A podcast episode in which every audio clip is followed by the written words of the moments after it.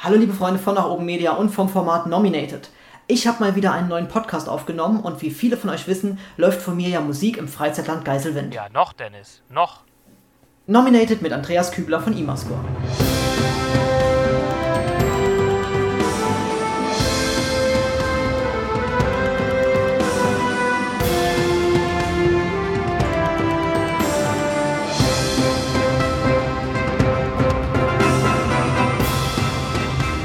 Andi, schön, dass es heute geklappt hat, dass du da bist. Ich freue mich sehr darüber. Ähm, wie geht es dir? Danke, mir geht's gut, Dennis. Wie geht's dir? Mir geht's auch sehr gut. Danke der Nachfrage. Sehr schön. Ähm, ja, also ich weiß es nicht, viele von meinen Hörern könnte es, da könnte es sein, dass die dich noch gar nicht kennen. Was jetzt äh, skurril sein könnte, aber ich habe ja irgendwie ähm, Follower aus der Bergsteiger-Szene oder auch ein oh. bisschen aus der Fotografie. Ja. Ähm, der Andi gehört zur Firma Imascore und das ist quasi der Weltmarktführer in Sachen Freizeitparkmusik. Ähm, sie bieten aber auch Trailerarbeiten, Soundtracks zu Spielen, Filmen, was auch immer erwünscht wird an. Ähm, und den Andi kenne ich jetzt persönlich, ich weiß es gar nicht genau. Also wir haben uns sporadisch immer mal geschrieben innerhalb der letzten genau, drei Jahre, ja. sag ich mal. Ähm, natürlich habe ich dich wahrgenommen das erste Mal, als ich dann 2017 im Phantasialand war und äh, mir die Musik bei Klugheim und Taron aufgefallen ist. Ähm, und dann habe ich mich natürlich intensiver mit beschäftigt, wo kommt das Ganze überhaupt her? Also ist das eine generische Musik, die einfach so vom Park da läuft oder wie ist das so entstanden? Und ja, dann bin ich relativ schnell auf euch gestoßen und habe das auch dann seitdem äh, durchgehend verfolgt, was ihr so macht. Ähm, ja, sehr großes Lob erstmal dafür. Gibt Danke. es noch irgendwas, was du anmerken möchtest dafür? Also zu dem, zu dem Thema, wer du bist, warum du bist, was du bist? Ähm, nee, hast du eigentlich perfekt zusammengefasst. Also ich ähm, bin einer der Mitgründer von der Firma äh, IMAScore. Das haben wir 2009 gestartet. Ähm, hatten gar nicht das Ziel, in die Freizeitparkbranche zu gehen. Also wir waren natürlich äh, alle Fans davon, sind gerne in die Parks gegangen, haben aber nie gedacht, dass wir da reinkämen ähm, weil wir auch von allen möglichen Parks, als wir uns da kalt beworben haben, einfach Absagen gekriegt haben und hatten dann eher so vor, ja, mal gucken, was kommt, Musik für Werbung, so das Übliche. Wir haben witzigerweise mit Telefonwarteschleifen angefangen, also wirklich sehr, sehr kleinere Sachen auch.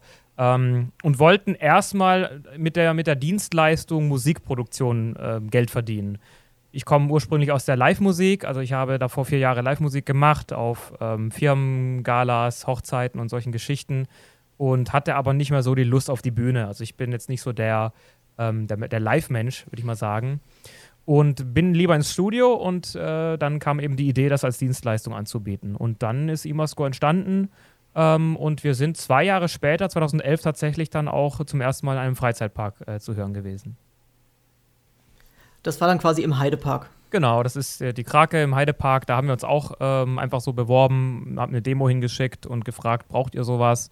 Und dann haben die das witzigerweise auch für die Telefonwarteschleife erstmal eingesetzt und wir dachten, hey, cool, immerhin. Ähm, sind dann aber äh, vom Park eingeladen worden, konnten uns die Baustelle ansehen und dann haben die gesagt, wir würden gerne die ganze Anlage mit euch machen. Und damals waren wir zwei Komponisten äh, und die wollten 80 Minuten Musik, was sehr, sehr viel ist für die Zeit, die sie uns auch gegeben haben. Und wir haben trotzdem zugesagt und haben gemeint, okay, das ist jetzt die einzige Chance, das jetzt mal ähm, zu wagen und wenn wir es nicht schaffen, dann müssen wir halt ganz schnell irgendwie das Land verlassen. Ähm, kurze Anekdote dazu. Krake habe ich gesehen, 2017 war das auch, bin ich aber nicht gefahren. Zu dem Zeitpunkt habe ich mich noch nicht getraut. Ach. Weil, ähm, ja, tatsächlich. Oh, krass. Ich war so 91, glaube ich, war ich mit meinen Eltern im Phantasialand und die haben mich dann ins Space Center gezwungen sozusagen, weil sie mir gesagt haben, das ist cool, das ist Weltraum. So, da habe ich aber panische Angst bekommen. Mhm. Ähm, und seitdem hatte ich eigentlich so keinen Bock auf Achterbahnen. Und das hat sich erst geändert, als meine damalige Verlobte, die heutige Frau, mich dann ins Disneyland Paris mitgenommen hat. Ähm, und ich mich dann einfach mal in Space Mountain reingewagt habe. Da habe ich gemerkt, oh, okay, das macht mir doch Spaß auf einmal. Dann waren wir im Heidepark. Flug der Dämonen habe ich immerhin mitgenommen. Ähm, ja, und seitdem ging das erst los, dass ich mich dann in alles reingetraut habe und das jetzt auch mittlerweile gern fahre. Abgesehen von Freefall-Towern, die müssen mich schon wirklich überzeugen, bevor ich sage, okay, das tue ich mir jetzt, sag ich mal, an. Ja, ja. Ähm, oder auch so Geschichten wie ähm, Merlin im Freizeitland Geiselwind, der Slingshot. Gehört mittlerweile zu meinen Lieblingsgeschäften, aber so grundsätzlich alles, was irgendwie abrupt runterfällt, das ist jetzt äh, weniger meins. Ähm, du hast gesagt, du kommst eigentlich aus der Live-Musik.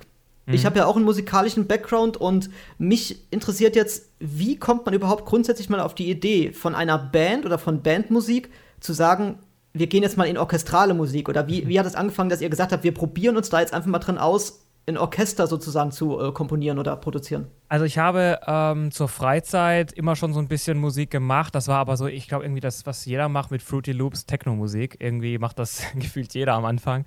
Und ähm, hatte dann erstmal eine, ja, eben mit, auch mit meinem jetzt Mitgründer und besten Freund Xaver, äh, Xaver Willebrand, ähm, da hatten wir auch eine Band gehabt. Das war allerdings so Pop-Rock-Musik, aber eben mit eigenen Songs. Und dort habe ich mich dann so in die, in die Materie so ein bisschen reingefuchst und habe geguckt, was, was gibt es da für Möglichkeiten, das digital zu produzieren. Und hatte mir einen Synthesizer gekauft, auch für Live-Auftritte dann. Also wir hatten auch vor, oder wir waren auch mit dieser Band dann auch live. Ähm, und hatte dort so Orchester-Samples drauf entdeckt. Also Orchester-Sounds, ne, alle möglichen, ne, Cello, Oboe, Klarinette, einfach mal so ein bisschen gespielt und habe das dann analog so Spur für Spur aufgenommen, einfach mal irgendeine Komposition. Ähm, habe das äh, auch Xaver gezeigt und er fand das fand das super. Ich, also es ist eigentlich was furchtbar, aber es war für das, was man aus dem Gerät rausholen konnte, klang es tatsächlich so von den Sounds, die die da drauf hatten, ganz gut. Und dann habe ich irgendwie plötzlich so ähm, die Liebe zur Orchestermusik entdeckt ähm, und habe dann mich weitergebildet, was gibt's alles und in der Zeit, in der wir unsere Band auch hatten, hat sich eben der ein oder andere Bekannte ähm, gemeldet und gesagt, könntest du einen Song für uns produzieren? Und da kam so zum ersten Mal der Gedanke, dass man damit auch Geld machen kann. Und dort hatten wir auch mal ein bisschen mit Orchester was gemacht und ja, und dann ist das tatsächlich so ein bisschen ins, in der Stein ins Rollen gekommen und man hat das dann irgendwie plötzlich professionell angeboten. Ist, also ich finde das mega interessant, weil bei mir ist es so, ich habe jetzt nie irgendwie professionell Musik gemacht, sage ich mal in dem Sinn. Ich habe früher angefangen, auch wie du, so ein bisschen EDM-mäßig. Das war aber noch, das hieß Dance Machine, das Programm. Das war im Endeffekt nur so ein Sequencer, wo du nur Sachen remixen konntest. Ah, also du hast okay. immer so vier, vier Takter gehabt und konntest aber keine eigenen Melodien spielen. Und dann ging es irgendwann weiter mit dem Hip-Hop-EJ und dann kam irgendwann Magix dazu. Dann habe ich ähm, angefangen, Hip-Hop-Beats zu machen. Mhm. Das ging dann auch bis hin zu äh, Prinz P und solche Namen. Ähm, dann habe ich ein bisschen Rockmusik gemacht, habe beim ersten FSV 105 auch ein, ein Lied auf der Fernseh-D platziert. Und dann haben wir eine Bergdokumentation gedreht. Mhm. Also Freunde und ich, wir haben in Berchtesgaden den Hohen Göll bestiegen und ich habe gesagt, wir machen einfach so komplett no budget eine Doku drüber, wie wir uns darauf vorbereiten und wie die Tour dann aussieht. Und dazu habe ich gedacht, da bräuchte es jetzt ein bisschen einen epohaleren Soundtrack. Mhm. Und dann habe ich das erste Mal, ähm, ich sage jetzt mal so einen Orchester-Soundtrack auf die Beine gestellt ähm, ja, ohne dass ich überhaupt Noten lesen kann oder irgendwas sinnvollerweise spielen kann. Ich mache das halt komplett nach Gehör, Spur für Spur, was hört sich gut an. Mhm. Ähm, deswegen hat es mich jetzt interessiert, wie das bei euch überhaupt, wie man überhaupt dazu kommt, in so ein komplexes Ding wie eine Orchestermusik, weil das ist ja doch eine ganz andere Hausnummer, als wenn man ein bisschen Gitarre, ein bisschen Keyboard, ein bisschen Bass und sowas nimmt. Ja, also es war witzigerweise wirklich die, die Plugins, die einen so ein bisschen inspiriert haben dazu. Ich muss dazu sagen, dass wir, seitdem wir echtes Orchester machen, ich dann auch nochmal so ein Fernstudium abgeschlossen habe, weil man dann nicht so weit kommt, wenn man jetzt sich nicht, also ich habe eben auch nicht studiert oder so, was das angeht. Ich komme zwar aus einer Musikerfamilie, das heißt, deswegen wurde ich schon so sehr früh an die Musik rangetragen, aber ähm, ich habe jetzt kein Musikstudium abgeschlossen. Und bei Orchestermusik und gerade wenn man es eben aufnimmt, muss man dann schon ein paar äh, Grundkenntnisse haben. Und da habe ich dann eben so ein, so ein Fernstudium noch abgeschlossen, um da ein bisschen reinzukommen. Ähm, aber ja, es war selber, also es ist bei uns allen so, dass keiner wirklich das studiert hat und irgendwie aus Musikerfamilien kommt oder eben, wie ich auch gesagt habe, einfach angefangen hat, mal ein bisschen was zu machen mit Music Maker oder EJ oder wie die ganzen Tools damals hießen. Ähm, und einfach auch nur so fertige Samples äh, zusammengeschoben haben und dachten so, hey, ich bin Musikproduzent, klingt voll toll, obwohl, obwohl das fertige Samples waren, die man da genommen hat. Aber ähm, ich glaube einfach da, dass, dass die, die Lust darauf zu haben und das einfach ähm, zu wollen und vielleicht auch so ein gewisses, natürlich, man braucht natürlich auch Talent dafür, ist ganz klar. Aber ich glaube, wenn man wirklich angefixt ist zu, äh, von etwas und es wirklich lernen möchte, dann hat man mittlerweile gute Möglichkeiten, sich da so ähm, reinzuarbeiten, dass man das auch dann später professionell anbieten kann. Wenn man natürlich einen eigenen Anspruch auch hat und wirklich ich sag mal, dranbleibt. Also es ist nicht so, dass man das innerhalb von wenigen Tagen, Wochen oder Monaten äh, gut hinbekommt. Bei uns ist auch jeder Komponist bis heute nicht hundertprozentig zufrieden mit dem, was er tut, mit seinen eigenen Werken, sage ich, sondern man ist immer ein ständiger Lernprozess. Man versucht sich immer weiter zu verbessern. Ähm, auch softwaretechnisch entwickelt sich da immer wieder weiter. Und da muss man natürlich auch immer wieder mitgehen mit den ganzen Sachen. Aber ja, wenn man das dann jeden Tag macht und es auch zur Routine wird, dann macht es auch wirklich Spaß. Und ganz am Anfang war es natürlich schon sehr, sehr viel Arbeit. Ich meine, es ist immer noch sehr viel Arbeit.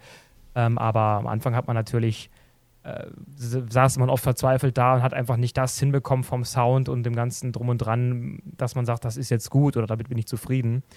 Und äh, mittlerweile sind wir zumindest durch die Routine jetzt so, dass wir es einigermaßen sagen können. Wir wissen, wo wir hinwollen. Mit, also ein Komponist weiß, wohin er mit dem Stück möchte. Und man kann das schon relativ gut und routiniert umsetzen, was halt ganz am Anfang so die größte Hürde ist. Also ich glaube, jeder, der das mal gemacht hat oder noch tut, der kennt das vielleicht, dass er äh, am Anfang nicht mal ein Musikwerk zu Ende bringt. Da macht man so 30 Sekunden, da hat man keine Lust mehr drauf und beginnt lieber ein neues Projekt. dann macht man wieder 20, 30 Sekunden und man führt es nicht zu Ende.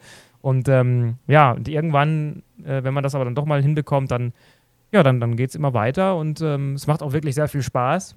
Allerdings muss man auch sagen, dass wir natürlich, ähm, weil immer viele denken, dass wir natürlich uns auch künstlerisch entfalten können. Das können wir natürlich, aber wir haben halt auch immer einen Kunden da und der Kunde entscheidet mit und oftmals gibt es natürlich auch Entscheidungen des Kunden, äh, die man vielleicht auch nicht nachvollziehen kann, es aber trotzdem umsetzen muss. Wir sind halt Dienstleister, wir sind natürlich auch Künstler, aber in erster Linie muss man das tun, was natürlich dann das Endprodukt sein soll oder darstellen soll. Und äh, da sind einem oftmals auch die Hände gebunden und das sind dann so Momente, wo man vielleicht dann doch ein bisschen, ja, denkt, doch, das hätte ich anders gemacht oder das wäre vielleicht besser gewesen, hätte man es so gemacht. Und ja, und wir hatten auch schon viele äh, Bewerber bei uns, die mit diesem Dienstleistungsgedanken jetzt nicht so gut klarkamen, als wir das denen natürlich auch erzählt haben, dass natürlich der Kunde am Ende noch mitbestimmt. Und da sind vielleicht auch mal Kunden dabei, die jetzt ähm, vom Geschmack her in eine ganz andere Richtung gehen und man es halt dann trotzdem umsetzen muss. Und das ist natürlich auch eine Herausforderung. Hast du dann privat eine Director's Cut-Sammlung sozusagen für dich? Äh, es gibt tatsächlich viele Sachen, also viele Sachen heben wir auf. Ähm, auch gerade so wirklich, wenn es so komplett äh, abgelehnt wurde. Also wenn der Kunde sagt, das ist zwar toll, aber es ist überhaupt nicht die, der, der, den Stil, den wir suchen. Ähm, und da gibt es tatsächlich einige Soundtracks, die hier noch rumliegen, die für die eine oder andere Anlage gedacht waren, äh, die keinen Einsatz gefunden haben. Manchmal versuchen wir das auch natürlich in anderen Projekten nochmal wieder zu verkaufen, wo wir sagen, ey, das ist noch eine alte Idee, vielleicht passt das zu eurer ähm Attraktion. Und äh, das ist auch schon vorgekommen tatsächlich. Also es gibt einige Soundtracks von uns, die ursprünglich gar nicht für diesen Ride gedacht waren, aber dann natürlich dafür weiterproduziert wurden. Ähm, weil irgendwie finde ich, man, es macht ja keinen Sinn, wenn es jemand nicht genommen hat, es wegzuwerfen, weil oftmals ist es ja trotzdem ein gutes, gutes Produkt, sage ich mal. Und dann zu sagen, okay, das lasse ich jetzt irgendwie hier verstauben und mache nichts daraus, ist irgendwie auch schade. Und ansonsten machen wir es so, dass wir es vielleicht sogar einfach veröffentlichen, einfach so als auf Spotify oder so und sagen, okay, dann hören, ist halt so zum, zum Hören da. Ja klar, es ist ja nicht gebrandmarkt, im, also außer nee, genau. es wird genau. jetzt gesagt, okay, es muss ein Voice-Sample drin sein, ähm, was jetzt speziell Richtig. auf die Attraktion münzt, aber selbst das kann man ja auch wieder rausnehmen. Ja, ähm, ja was, was ich gemerkt habe bei der, bei der Orchestrierung, wenn man so aus der normalen Musik, sag ich mal, kommt, aus der Popmusik, dann hat man halt vielleicht seine, seine Viertakte und die wiederholt man, dann spielt man ein bisschen eine andere Melodiefolge, so, und bei der, bei der Orchestermusik hast du auf einmal Tempiwechsel drin. Und da habe ich mir halt unfassbar schwer getan, wie komme ich jetzt aus diesem Stück gerade in eine ruhigere Passage rein und so. Mhm. Das war bei dir vielleicht am Anfang auch so, dass man sagt, okay, geil, das hier klingt ja wirklich gut. Jetzt mache ich noch ein paar Bläser dazu, ein paar Streicher, aber hm, jetzt müsste es eigentlich mal wieder ein bisschen ruhiger werden. Wie mache ich denn das jetzt am besten? Ja, ja, das ist wirklich schwierig. Das ist bis heute schwierig. Gerade dieses freie Komponieren, gerade in der Orchestermusik. Also bei mir ist es am Anfang so, ich habe immer Rhythmus drunter gelegt, dann war es eigentlich relativ einfach, weil du natürlich immer so dieses Raster hattest und diesen Rhythmus, der halt dann immer ähnlich wie bei der Popmusik eben vorgegeben war. Ich sage auch mal, oder wir sagen auch, es ist ja bei uns auch eine ziemlich, in Anführungszeichen, mainstreamige Orchestermusik. Es ist jetzt nicht so, dass man sagt, oh, das klingt jetzt wie Klassik oder so. Ne? Es ist natürlich so ein bisschen eher die epische Richtung, was auch Two Steps from Hell oder Hans Zimmer ähm, machen. Und das ist natürlich auch ein bisschen ein kommerziellerer Hintergedanke, dass natürlich auch jeder damit, ich sag mal ganz blöd, die Musik ähm, versteht. Also, dass sie wirklich auch äh, gut ähm, aufzunehmen ist, gerade wenn die Kunden sagen, wir wollen unbedingt einen Ohrwurm oder so, da kannst du natürlich nicht so eine komplizierte Symphonie schreiben. Ähm, aber es gibt schon Momente, wo man sich da auch austoben kann, natürlich. Aber ja, äh, das ist wirklich schwierig. Ähm, und wenn du damit für richtig echtes Orchester auch noch schreibst, dann gibst du dir, dann musst du nochmal tausendmal nachdenken, okay, kommen die überhaupt in diese Tonhöhe oder wie viel Luft haben die, die Blechbläser da überhaupt? Da haben wir auch oftmals Probleme gehabt in, in fertigen Soundtracks. Das, äh, bei Chiapas im Phantasialand zum Beispiel war das ja so, dass wir die, ähm, die, die Blechbläser wirklich gefordert haben, weil wir mexikanische Musik sozusagen mit Orchester machen mussten, also sehr, sehr viel Trompeten und so. Und da waren die Blechbläser irgendwann auch wirklich K.O., haben auch eine Pause benötigt und so weiter. Und das war halt auch nicht die typische Filmmusik, die die natürlich kannten. Es war auch wieder dieses leicht poppige Orchester und eben sehr äh, kommerziell. Ähm, und klar, das macht denen zwar auch Spaß, aber es ist jetzt nicht so dynamisch wie vielleicht so wirklich eine Filmmusik, die ja auch in ganz vielen Stellen mal ganz ruhig wird und du vielleicht nur mal so ein, zwei Instrumente hörst diese, dieses Ruhige kannst du bei Freizeitparkmusik nicht machen, weil es einfach vor Ort zu krass untergehen würde. Also du hast ja so viele Nebengeräusche noch, du hast ja die Besucher im Park, du hast die Wasserfälle und was weiß ich alles. Und wenn du zu ruhig wirst, dann ist das ganz, ganz schnell im Park weg einfach. Und deswegen muss die Musik auf eine gewisse Weise auch immer sehr voll sein. Auch an ruhigen Stellen muss dann immer ein bisschen gegensteuern, weil Freizeitparkmusik ist so gefühlt auch wieder ein eigenes Genre. Ja, ich denke, wenn du, wenn du jetzt zum Beispiel Fluch der Karibik nimmst, ähm, also als Soundtrack, außer diesen Titelthemen wie Hieße Pirate und sowas, hat der Soundtrack ja auch durchaus ruhigere ja, und genau. komplett entschleunigte Passagen. Ähm, und mit sowas wie Interstellar brauchst du in einem Freizeitpark gar nicht anzukommen, wo ja. dann die Soundtrack-CD 70 Minuten, wo du gar nichts hörst, wo du die Anlage wirklich richtig aufdrehen ja. musst. Und dann hast du mal kurz Stay oder Cowbout oder sowas als, als titelgebende Tracks. Ja, das musst du dann schon ein bisschen, ich sag mal, ja, wie du sagst, mainstreamiger, zumindest eingängiger, dass man überhaupt was hört und, und auch weiß, was da gerade so passiert, sag ich mal. Ja, richtig. Also es ist so, dass es äh, in den ähm, vielen Soundtracks, da kennt jeder halt so das Hauptthema, eben auch bei Flug der Karibik, kennt halt jeder so hier ist a Pirate, aber so die anderen Titel, die jetzt wirklich ein Filmscore eigentlich sind, die kennt halt keiner. Also würdest du das jetzt jemandem vorspielen, würdest nicht sagen, aus welchem Film das ist, dann würde er vielleicht gar nicht wissen, dass es Flug der Karibik ist. Und ähm, diese Musik ist halt eben auch für den Film gemacht. Ein Film hat natürlich auch eine, keine Nebengeräusche im Kino. Es ist halt mucksmäuschen still in der Regel.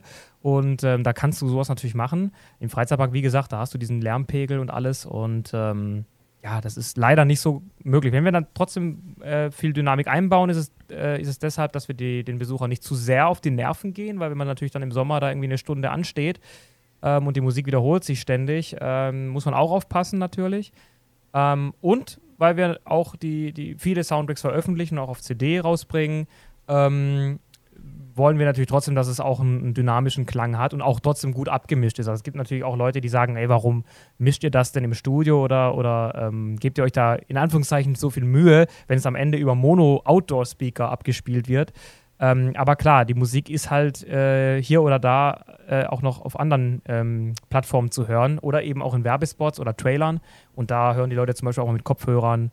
Ähm, und da kann man dann natürlich oder sollte man natürlich auch einen guten Mix dann haben. Ähm, wenn man jetzt rein für die Freizeitparks die Musik schreiben würde, äh, klar, dann könnte man hier und da Abzüge machen. Wie gesagt, die Musik ist meistens nur Mono ähm, und ähm, eben auch jetzt nicht, äh, wird auch meistens nicht über die allerbeste Anlage vor Ort abgespielt, leider. Also ich freue mich trotzdem, wenn ich jetzt zum Beispiel auch Soundtrack-CDs von euch habe und dann im Park aber das Ganze noch mal ein bisschen anders auch höre oder andere Passagen. Also mhm. am, am besten finde ich das Beispiel ähm, Kräfte der Erde, also Taron. Ähm, den, den, Track an sich kennen ja jetzt die Leute, aber in der Q-Line kommt ja zum Beispiel eine komplett entschleunigte, ruhige Version davon. Und das finde ich mega gut, wenn dann so die Themen nochmal aufgearbeitet werden und dann auch mal nochmal sich anders anhören, als das, was man von der CD zum Beispiel kennt. Genau, es ist so ein bisschen, also wir gehen eigentlich auch so ein bisschen wie Filmmusik ran. Wir haben natürlich die Motive, die auch immer wieder mal vorkommen und äh, man soll ja natürlich auch die, die Melodie mit der, mit der Attraktion, jetzt zum Beispiel Taron, äh, in Verbindung bringen dass man halt weiß, wenn man jetzt das und das Thema hört, dann weiß man, okay, das ist Taron. Ähm, und dann ist es natürlich auch sinnvoll, in, in einer Schleife, die 20, 30 Minuten geht, auch dieses Thema halt nicht nur einmal zu bringen, weil sonst ähm, wissen, können es die Leute nicht zuordnen. Also wenn es halt dann nur einmal kommt, dann ist es in der Regel noch kein wirkliches Thema, selbst wenn es jetzt äh, gut oder ausgefallen ist oder auch ein Ohrwurm ist, aber Ohrwurm kannst du auch oft erzwingen. Zum Beispiel Efteling macht das ja ganz gut, die haben einfach sehr kurze Schleifen und wenn du das halt dann die ganze Zeit hörst, dann ist der Ohrwurm fast schon vorprogrammiert. Ne? Das ist mit, mit viel Musik möglich. Wenn die Leute eben immer dasselbe und selbe und selbe hören, dann brennt sich's ein. Und das kannst du aber auch mit langen und dynamischen Schleifen äh, erreichen, indem du es halt trotzdem abwechslungsreich komponierst und das Thema halt in anderen Tonarten bringst, anderes Tempo, andere Instrumentierung, aber trotzdem halt diese Melodie immer wieder auftaucht. Und so kannst du es auch ähm, schaffen, dass die Musik eben nicht zu sehr äh, den Leuten auf die Nerven geht und es trotzdem halt ein Ohrwurm ähm, werden kann oder zumindest halt ein Thema, was die Leute mit, dem, mit der Attraktion in Verbindung bringen. Wie gehst du denn an sowas ran? Also ich kenne es ja von mir zum Beispiel, ich habe es immer unterschiedlich. Entweder, wenn ich jetzt was Orchestrales machen möchte, entweder fange ich ganz simpel mit einem Piano an und ersinne mir erstmal eine Melodie, die ich dann irgendwie ausorchestriere. Oder aber ich sag mir, okay, ich will das Stück sowieso Richtung Bläser oder Richtung ähm, Streichinstrumente machen und fange dann einfach mit einer Viola an oder was zum Beispiel. Wie, wie läuft das bei dir? Ähm, es ist ganz unterschiedlich. Also meistens ist es so, wenn wir diese ähm, Soundtracks, die Zonen bauen, also ähm, das sind ja meistens dann 30, 40-minütige Schleifen, die in einem Bereich laufen dann reden wir halt oftmals von sogenannten Füller-Tracks. Also das sind die Tracks, die so diese Schleife auffüllen, die jetzt kein wirkliches Thema drin haben, die aber halt die, die Stimmung machen. Da gehe ich ran, dass ich wirklich äh, die Instrumente, äh, Instrumente direkt wähle, die ich auch brauche, wo ich dann weiß, okay, da kann ich schon mal die Streicher was spielen lassen. Meistens fange ich nur mit der Begleitung an. Ähm, bei dem, der, der Suche des Themas, also des Hauptmotivs, ist es oft so, dass ich es wirklich erst auf dem Klavier äh, suche und, und rumklimper und meistens auch eher ähm, abends zu Hause oder so. Also wenn ich irgendwie einen Einfall habe, dann klimper ich das ein, nehme das mit dem Handy auf und ähm, am nächsten Tag produziere ich es aus, ähm, weil du halt nicht irgendwie auf, auf Knopfdruck so ein Thema äh, herzaubern kannst. Also man, es gibt mal so die Phase, wo du vielleicht gerade wirklich einen, kreativen Boost hast, sage ich mal, aber oftmals sitzt du auch da und dir fällt und fällt nichts ein. Und das kannst du dann auch nicht erzwingen. Und dann machst du halt eher so einen Füller-Track. Ne? Also dann machst du halt etwas, wo du weißt, okay, das ist jetzt diese Stimmung und so weiter. Aber wenn es halt um dieses Hauptthema geht und haben halt viele Kunden wirklich immer hohe Erwartungen, da muss man sich selbst auch wirklich dann mal ähm, hinsetzen und wirklich lange rumklimpern. Und ich klimpere echt oft stundenlang gefühlt, bis halt echt, bis irgendwas kommt, wo ich sage, das kann ich jetzt gebrauchen. Ähm, manchmal gibt es auch so Sessions, da sitze ich da und klimpere wie ein Blöder und es kommt halt nichts bei raus. Das gibt es halt auch, ne? Und das ist halt immer ein bisschen schade dann. Aber es ist, ähm, ja, wir sind halt keine Fabrik. Auch wenn es manchmal so aussieht. Da kann man ja aber, wenn jetzt ein, ein, Kunde kommt und sagt, ich hätte jetzt für, für einen Themenbereich zum Beispiel einen ganzen Area-Sound gerne, inklusive Hauptmotive und so weiter, ist ja das eigentlich die dankbarere Arbeit. Also als wenn jetzt ein Kunde sagt nicht, und sagt, ich will nur für die Attraktion einen 3-Minuten-Track haben, ähm, weil wenn du, wenn du sagst, dir fällt manchmal vielleicht gar nichts ein, das kenne ich ja selber, und du hast aber dann eine ganze Area zu produzieren, dann klimperst du halt die Area ein bisschen rein und, und dadurch entstehen vielleicht auch wieder neue Ideen, weil du beim, beim Area-Sound merkst, oh, okay, in der Atmosphäre, da wird jetzt das richtig gut passen. Ja, genau. Also die ähm, Themen, äh, die, die Themenfindung ist wirklich das, was auch am längsten meistens dauert. Du kannst ja auch bei uns, also wir haben ja auch sieben Komponisten jetzt hier im Team, insgesamt sind wir 14 Leute mittlerweile, ähm, kannst du eben auch einem Komponisten sagen, äh, hier, das ist der Stil und das ist so ein bisschen das Thema, aber du kannst jetzt auch äh, schon mal so für, für, die, für diese Area einen Track in dieser Richtung machen. Ähm, und das Hauptmotiv macht halt meistens dann eben einer. Und ähm, sobald das steht, geht es halt auch wirklich voran. Also wenn man dann wirklich sagt, okay, das Thema, das ist gut, das gefällt uns und so weiter, der Kunde sagt auch, super, dann kannst du das wirklich in verschiedenen Variationen bringen. Klar, wir haben meistens auch noch Nebenmotive, aber so dieses, dieses Main-Theme, das ist so wirklich immer die größte Herausforderung und äh, klar, da, da, scheiden sich auch die Geister. Also wir haben hier auch vor Ort äh, intern ja auch immer Screenings, ähm, wo wir natürlich auch selber sagen, okay, äh, das spielt halt dann der Komponist dann vor, was er jetzt gemacht hat, was er denkt und dann gibt es natürlich auch knallhartes Feedback von den anderen äh, der, von der Musikerpolizei sozusagen. Und äh, die, ähm, da geht man auch mal so wirklich, da ist man halt sehr ehrlich miteinander und sagt so, okay, das ist zwar cool, aber das klingt halt so wie alles von dir. Und ähm, das ist ja bei uns auch immer etwas, wo wir auch mal so ein bisschen drauf aufpassen ähm, müssen, weil man natürlich Immersko auf eine gewisse Weise auch raushört. Das sagen ja auch immer wieder viele. Das ist zum einen was Schönes, weil wir sagen, hey, cool, ihr erkennt unseren Sound. Zum anderen äh, sagen das viele aber auch ähm, so im negativen Kontext und sagen, es klingt alles gleich bei euch. Was ja pauschal erstmal falsch ist, weil wir ja auch allein vom Stil her alle unterschiedlichen Sachen machen. Da kennt man jetzt wahrscheinlich jedes Projekt. Also ich kenne jetzt nicht Smiler oder Helix mit einem Kernern vergleichen oder ein, ein Chiapas mit einem Galactica in Alton Towers. Das sind ja völlig andere Welten. Aber so dieser, die, klar, dieser epische Orchestersound, der halt sehr häufig gewünscht ist, der hat natürlich so seine, seine, seine Richtung und mittlerweile, du hörst es ja auch in sämtlichen Trailern und Werbung und so weiter, hörst du diesen Stil, weil auch viele Leute sagen, ist von Imascore, aber ist nicht von Imascore. Also viele Leute denken halt, dass es auch von uns ist. Äh, da gab es von Tripsdrill mal einen Trailer von Hals über Kopf äh, was wir gar nicht gemacht haben. Und da hatten die halt auch so epische Orchestermusik, äh, äh, ähm, ähm, hatten die da drin. Und da hat auch jemand in den Kommentaren geschrieben, ja, typischer Imascore-Soundtrack halt mal wieder. Und die hat gesagt haben, das ist nicht von uns, sorry. ähm, ja, ist, da muss man halt drauf achten. Also gerade wenn man natürlich so, wir sind zwar sieben Komponisten und man hat auch einen unterschiedlichen Sound, aber klar, du hast natürlich so die Experten in einem gewissen Genre. Und wenn du dann natürlich die, die, die Leute machst, äh, nimmst, die jetzt eher so im Orchesterbereich tätig sind, dann musst du darauf achten, dass es dann trotzdem noch immer was Eigenes ist. Und das ist meistens auch nicht so einfach. Aber deswegen haben wir halt diese internen Screenings, um das so ein bisschen ähm, zu filtern. Andererseits gibt es natürlich auch Kunden, die wollen genau diesen Sound. Also es gibt es halt auch, die sagen, ich will so wie in dem und dem Park, bitte. Und ähm, dann muss man halt sogar absichtlich in diese Richtung gehen, aber dann doch noch weit genug weg, dass es rechtlich noch vertretbar ist. Ihr habt ja bestimmt auch Leute im Team, die jetzt musikalisch, ich sag jetzt mal, nichts auf dem Kasten haben. Die hören, oh, das klingt schön, aber, also ich sag jetzt mal, ich will jetzt nicht sagen Xaver vielleicht, Doch, aber, so, aber ja. Patrick zum Beispiel. Doch, ja? du auch, ja, ja. Okay, also jemand, der, der nicht selber Musik jetzt in dem Sinn komponieren kann, der einfach nur sagt, okay, das klingt super, das Ja. klingt richtig atmosphärisch oder das klingt wie das, ähm, ist sowas dann wichtig? Wenn man jetzt Leute auch hat, die einfach komplett objektiv das betrachten können, an, an, also anstatt, ähm, anstatt ihr, die, die ja aus, der, also aus dem Business direkt kommen und aus der Materie kommen und die dann sagen, oh, das, das klingt, das ist aber sehr aufwendig jetzt gewesen hier, das lassen wir jetzt mal so durchgehen. Also ich, ich sag mal, es ist fast, fast sogar wichtiger, würde ich sagen, ist dieses, das Feedback von Außenstehenden oder eben von Leuten, die jetzt keine, selber keine Musik machen. Denn die Kunden tun das ja meistens auch nicht. Und das ist so eher das, was auch wirklich so in diese Kundensprache, in den Kundengeschmack geht. Weil ein Komponist, der hört natürlich auch ganz andere Sachen, die ein Kunde vielleicht gar nicht hört. Da wird auch oft über das Mixing gesprochen, wo, wo gesagt wird, da könntest du aber noch mehr Bass reindrehen oder solche Geschichten, die halt auch ein Kunde, der vielleicht auf dem Tablet sich das anhört, gar nicht hört, ob da jetzt mehr Bass drin ist oder nicht. Ähm, tatsächlich brauchst du dann auch wirklich die Meinung von diesen Leuten, ähm, die einfach ganz objektiv, ohne irgendwie eine musikalische Vorkenntnis, das, das, das Musikwerk bewerten. Und das ist dann auch oft so, was dann auch in, die, in, in den Geschmack des Kunden geht. Und ähm, witzigerweise auch so, dass bei uns zum Beispiel die Komponisten wenig Kontakt zu den Kunden haben. Also wir haben ja die Projektmanager bei uns, die das auch mit dem Kunden immer abklären, weil natürlich auch, wenn der Komponist ständig da äh, unterbrochen wird, wäre es auch nicht so gut, weil oftmals geht es über ganz andere Dinge auch, über die man dann mit dem Kunden sprechen muss. Ähm, und das machen dann eben die Projektmanager und ähm, die sprechen auch so gefühlt die Kundensprache. Denn wenn ein Kunde ist manchmal auch vielleicht ein bisschen zu ehrlich und wenn er zu einem Künstler sagt, das ist einfallslos und es gefällt uns nicht, ähm, dann ist der Künstler halt auch mal erstmal ein bisschen beleidigt, sage ich mal. Und dann ist vielleicht der Tag für den auch gelaufen. Und äh, Projektmanager bei uns, wie zum Beispiel Xaver, der geht halt zum Komponisten ganz vorsichtig hin, verpackt das ein bisschen anders und sagt, ja, der Kunde findet es noch nicht so gut. Und ähm, ist halt gut, so einen Mittelsmann da zu haben, ne? weil klar, es ist oft bei uns so, dass du auch einen Komponisten hast, der halt echt mal einen schlechten Tag oder sogar eine schlechte Woche hat. Und das merkst du halt richtig dann auch, wie das in der Musik sich widerspiegelt. Dann er wirklich nicht so ähm, auch lange braucht, um mal was abzuschließen oder wirklich keine Ideen hat. Ähm, und da müssen, müssen natürlich die anderen vom Team dann immer ähm, ja, einschreiten.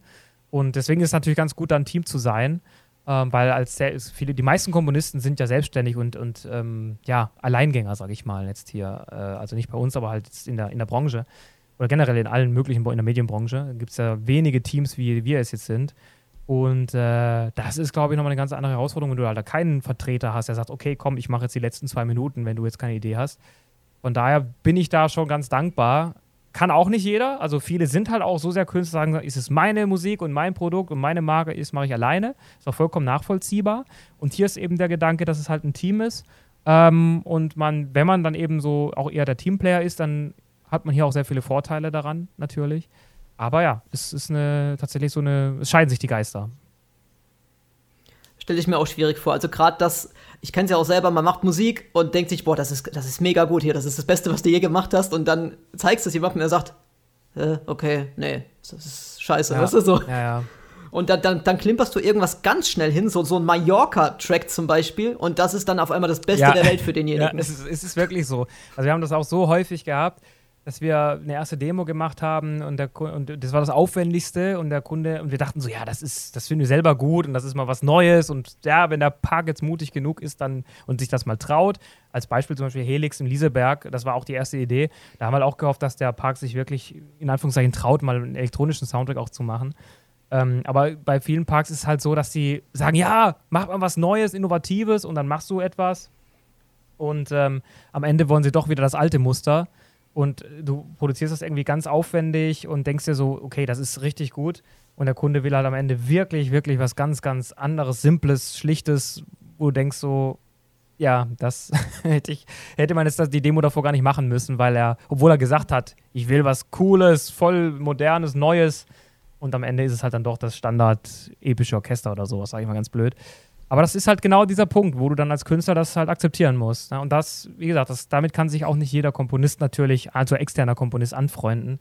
Ähm, und die, die Leute hier, die werden da natürlich ran äh, von uns auch immer gebrieft und alle, die sich äh, bei uns, sag ich mal, äh, beworben haben, denen haben wir das auch immer sehr ausführlich erklärt, dass es bei uns so ein bisschen anders läuft als vielleicht jetzt in in der Filmmusik oder so, wo der Komponist tatsächlich sehr viele Freiheiten hat und der Regisseur sagt, ja, wenn der Komponist das so sieht, dann machen wir das so. Ich meine, da gibt es auch Änderungswünsche und dass der Regisseur sagt, das muss anders. Aber deutlich, also was ich mitbekommen habe, deutlich mehr Freiheiten für den Komponisten als jetzt eher in der Freizeitparkbranche.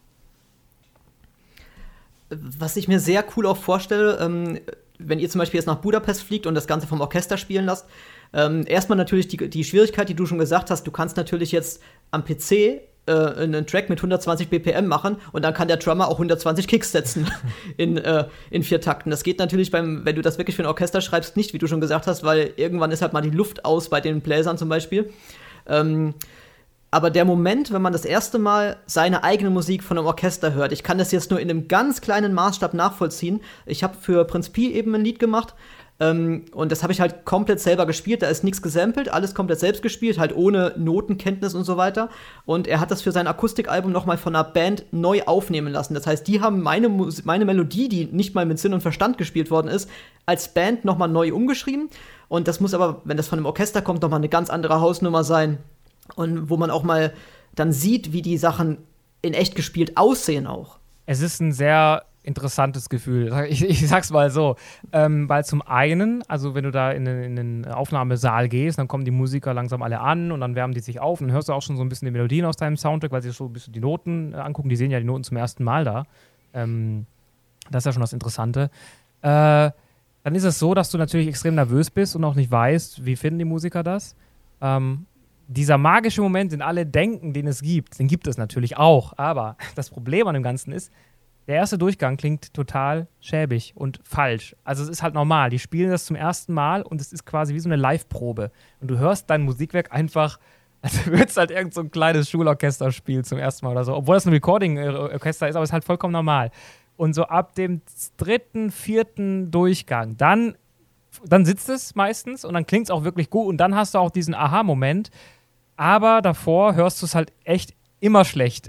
du hörst es immer falsch und immer schief und immer alle möglichen Fehler drin. Es ist, wie gesagt, vollkommen normal, aber ähm, dieser, dieser magische Moment, jetzt kommt das Orchester rein, jetzt spielen sie seine Musik und es wird jetzt äh, ganz toll. so ist es nicht. Also, es ist wirklich sehr, sehr speziell. Ähm, interessanterweise ist aber auch so, dass du wirklich hörst, so, okay, das und das wirkt ganz anders. Also, wenn die Bläser, wenn du das mit so einem Plugin spielst, so diese Ranch Horns oder so äh, oder die ganzen Blechbläser, wie gesagt, die klingen in den Plugins immer so druckvoll und episch. Ein echtes Orchester klingt total weich, die haben gar nicht gefühlt diese Power, die du dir erhoffst. Mhm. Da musst du, also wenn du auch öfters für echtes Orchester schreibst, dann lernst du auch dazu, wie das eigentlich dann klingt, weil diese, die Plugins sind natürlich perfekt aufgenommen und äh, natürlich hat der, wenn du da eine Note spielst, hat er die Power in dem Plugin, weil er jede Note so einzeln aufgenommen hat, aber wenn er eine ganze Melodie mit der Power spielen kann, das klingt halt nicht so wie aus dem Plugin. Und da muss man wirklich äh, ja, die Erwartung ein bisschen zurückschrauben, weil es ist ein anderer Sound. Es ist auf eine gewisse Weise auch ein besserer Sound, aber er ist auf jeden Fall anders. Und es gibt auch Soundtracks, wo man sagt, ah, die digitale Version hat aber mehr Druck und mehr Dampf, sag ich mal. Und das echte Orchester ist ein bisschen weicher. Ich meine, da sind über 60 äh, äh, Musiker, die ja ihre persönliche Note auch noch reinspielen und die Dynamik und so das leichte, hier und da minimal schiefe, was man jetzt so nicht hört, aber in der Masse geht es ja natürlich unter, aber du hörst es halt.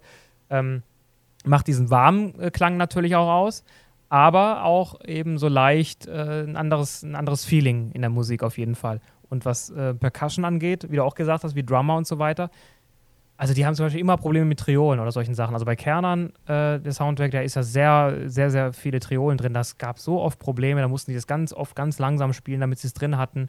Ähm, das sind so Momente, wo du denkst, du schreibst zum Beispiel eine Melodie, die ist gefühlt von dir relativ kompliziert. Du denkst so, boah, das schaffen die bestimmt nicht. Das machen die in einem Rutsch. Und dann ist eine Stelle, in der du denkst, das ist total easy, und dann machen sie zehnmal, weil sie es nicht hinbekommen. Und du denkst dir so, warum denn jetzt genau da? Da ist irgendein Versatz in der Note drin oder irgendeine Pause, die ganz komisch ist, eine punktierte Note. Es kann alles Mögliche sein. Und du, das sind immer wieder Überraschungen und deswegen ist man meistens dort vor Ort bei der Aufnahme eher nervös und versucht auch ganz schnell Alternativen sich auszudenken, wenn der Dirigent sagt, ähm, ja, wir haben jetzt ein Zeitproblem, diese Passage ist schwierig, was soll man machen? Wo du dann sagst, okay, dann lass die und die Melodie weg oder dann soll die Blechbläser dann nicht spielen, solche Geschichten und versuchst es dann eben so noch zu retten, weil du hast halt ein, äh, auch eine, eine, Zeit, die du einhalten musst. Es ist ja nicht so, dass die sagen, oh, wir nehmen es so lange auf, bis es sitzt, sondern die sagen, wir haben jetzt vier Stunden Zeit und in der, in der Zeit versuchen wir das aufzunehmen, was ihr uns gegeben habt. Und dann musst du natürlich auch so kalkulieren, dass sagst, okay, in vier Stunden schaffen die ungefähr 20 Minuten an Musik, die sie aufnehmen. Und ähm, wenn du da drüber bist, dann kann es sein, dass es äh, entweder dann durch, sehr, sehr schnell durchhetzen oder dass sie halt wirklich Musik weglassen. was auch nicht gut ist. Deswegen ist es immer besser, ein bisschen weniger aufzunehmen als das, was sie schaffen. Dann hat man mehr, mehr Spielraum, dass sie dann auch mehr äh, Perfektionismus reinstecken können. Man versucht ja, wenn man jetzt ein Orchester selber zu Hause, sag ich mal, an seiner DAW macht, ähm, dann versucht man ja auch ein bisschen, ich sag mal, zu humanisieren oder an der Velocity ein bisschen hier und her zu ähm, variieren, dass es eben nicht nach diesem typischen Dosengeräusch klingt. Ist es jetzt theoretisch für die Situation in den Parks dann einfacher, wenn man ein rein digitales Orchester macht? So auch, was du gesagt hast, von wegen dem Druck und der Intensität? Weil ich kann mir vorstellen, vor Ort, je nachdem, was die für eine Anlage haben, sind dann diese schön klingenden, also diese harmonischen, organisch klingenden Orchesteraufnahmen dann vielleicht auch schwierig in der Akustik umzusetzen vor Ort. Ja, also es ist so, dass wir diese echten, das echte Orchester ist vor allem auch eher für die CD was Schönes. Äh, vor Ort würde ich behaupten, würde es auch der Laie nicht unbedingt hören. Es kommt natürlich darauf an, wie man es wie digital auch äh, arrangiert hat. Aber letztendlich ist es ein Marketinginstrument für die Parks. Also die sagen unser Soundtrack mit echtem Orchester. Dann machen sie Filmaufnahmen und zeigen das. Dann schreiben sie auf die CD, zum Beispiel das Budapester Filmorchester. Das klingt natürlich ganz anders, als wenn du einfach nur sagst Soundtrack ne? und ähm, weißt ja nicht, woher der kommt. Deswegen ist es letztendlich schon ein bisschen Marketing und einfach auch so ein bisschen Prestige, würde ich behaupten. Es ist aber trotz allem auch eine schöne Sache und ich finde gerade jetzt im Moviepark bei der Studio Tour, finde ich schon, dass man es, also da habe ich ja noch viele die digitalen Versionen, muss ich sagen, da klingen alle mit dem echten Orchester wirklich besser, weil das auch vom Stil her noch mehr in die Filmmusik geht. Das geht wenige, wenig in die, in die epische Richtung, sondern wirklich eher filmisch. Und da hörst du es dann schon raus, dass es ein echtes Orchester ist. Ob man es vor Ort jetzt wirklich raushört, wage ich zu bezweifeln. Liegt, wie gesagt, auch daran, dass wir, wie gesagt, du hast ganz viele Nebengeräusche, du hast auch nicht immer die beste Anlage dort vor Ort. Du hast viele Besucher, wenn du in der Schlange stehst, die quatschen alle das, Mit JBL-Boxen. Ja, alles Mögliche. Die Besucher. Ja.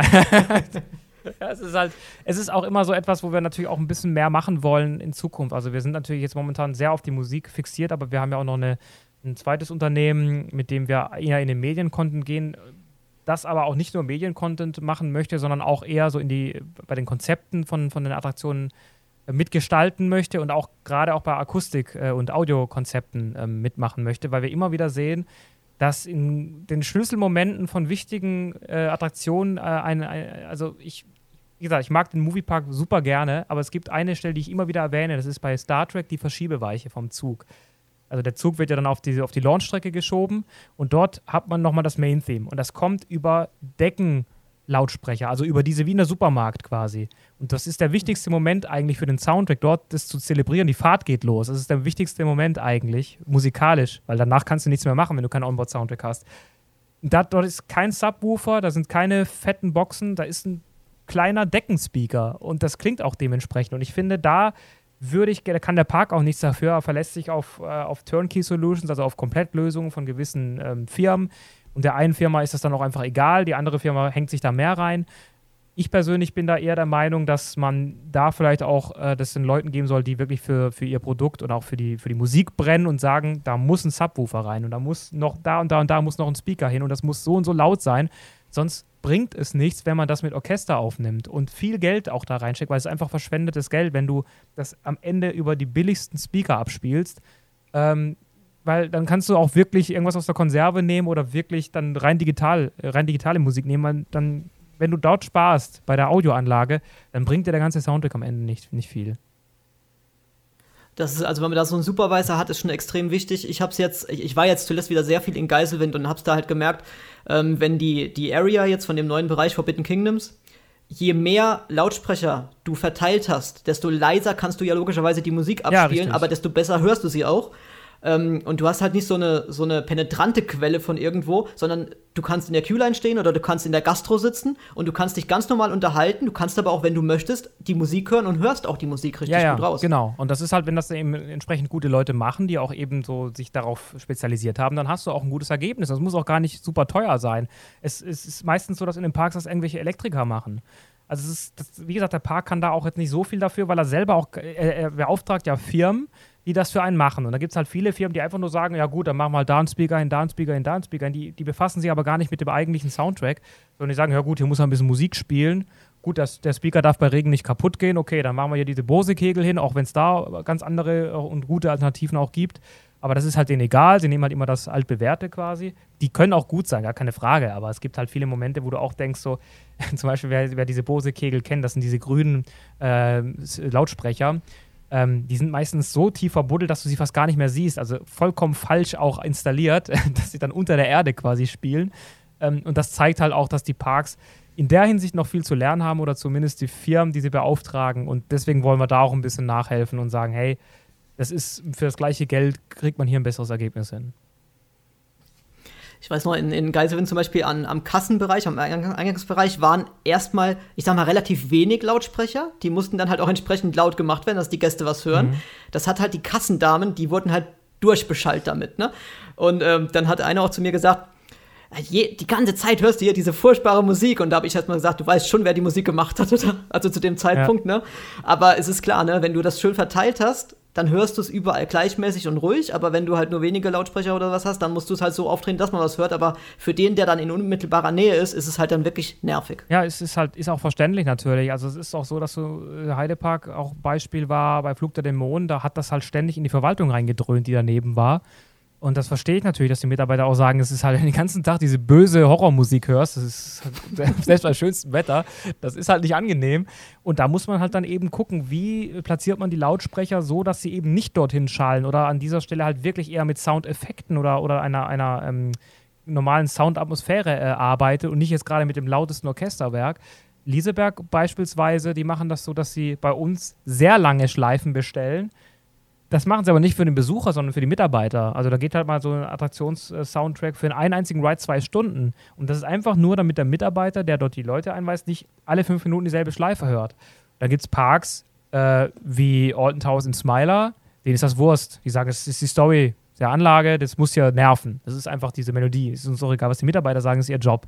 Ne? Also es ist ganz unterschiedliche Herangehensweisen. Letztendlich geht es ja natürlich um das Erlebnis des Besuchers und man muss halt irgendwie versuchen, beide Parteien glücklich zu machen. Das Personal, aber auch die Besucher. Ich kann verstehen, wenn du in den Kassen natürlich nicht da laut die Musik äh, hören willst und dann sitzen dann die Leute in der Kasse und hören halt die ganze Zeit diese Schleife. Das kann die beste Musik sein. Das, auch das nervt halt dann irgendwann.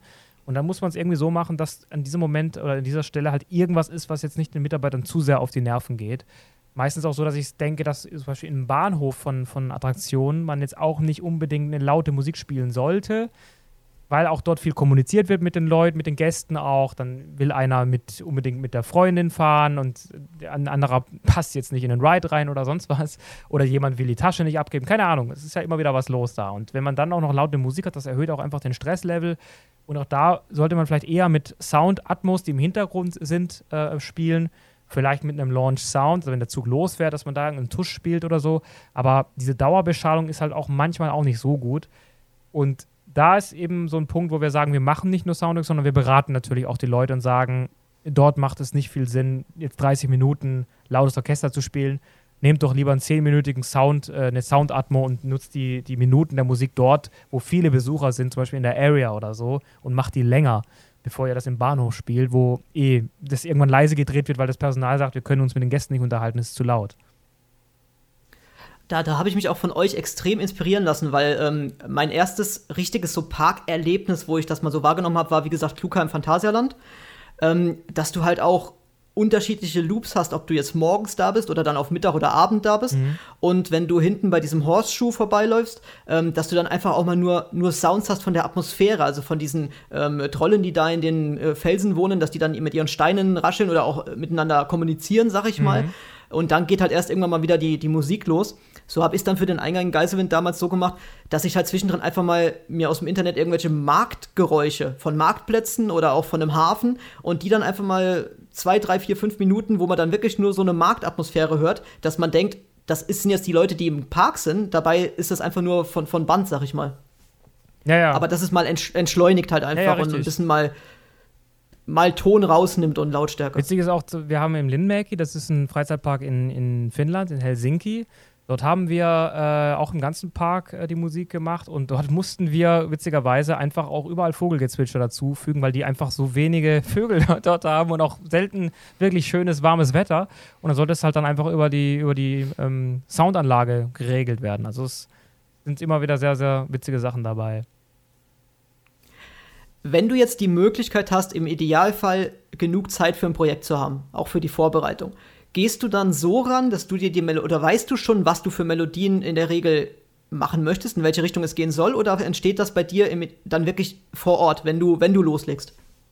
Ähm, unterschiedlich. Also manchmal, wenn ich auch, wie gesagt, diese schönen Klimper-Sessions habe, dann ähm, und habe eine coole Melodie, dann speichere ich mir die ab und wenn ich mich dann noch daran erinnere, dass ich da noch was habe, was dazu passen könnte, dann greife ich darauf zurück. Ähm, oftmals ist es auch so, dass du, du schreibst ein Thema und findest das eigentlich ganz gut, machst aber noch ein bisschen weiter und du präsentierst dem Kunden das auch erstmal so als Soundtrack. Während du aber das weiter dann komponierst, kommt noch ein besseres Thema und dann sagst du, eigentlich ist das das Hauptthema. Also es ist wirklich unterschiedlich äh, und oft ist es so, dass es in der Produktion noch passiert, dass man sehr oft sich nochmal äh, umentscheidet und äh, oftmals liegt es auch gar nicht am Kunden dann, sondern dann ist es wirklich so, dass man selber nochmal äh, wieder anders rangeht oder irgendwas, ähm, einen Einfall halt doch noch mitten in der Produktion hat oder auch ein anderer Kollege. Also es ist auch oft so, dass ähm, wir zwei, drei Leute ransetzen gleichzeitig ähm, und man dann guckt, was am besten ist. Wenn die Zeit da ist, ist das natürlich auch sinnvoll, weil du dann natürlich die Manpower nutzt und das Beste daraus picken kannst. Du bist ja auch jemand, der gerne outdoor unterwegs ist.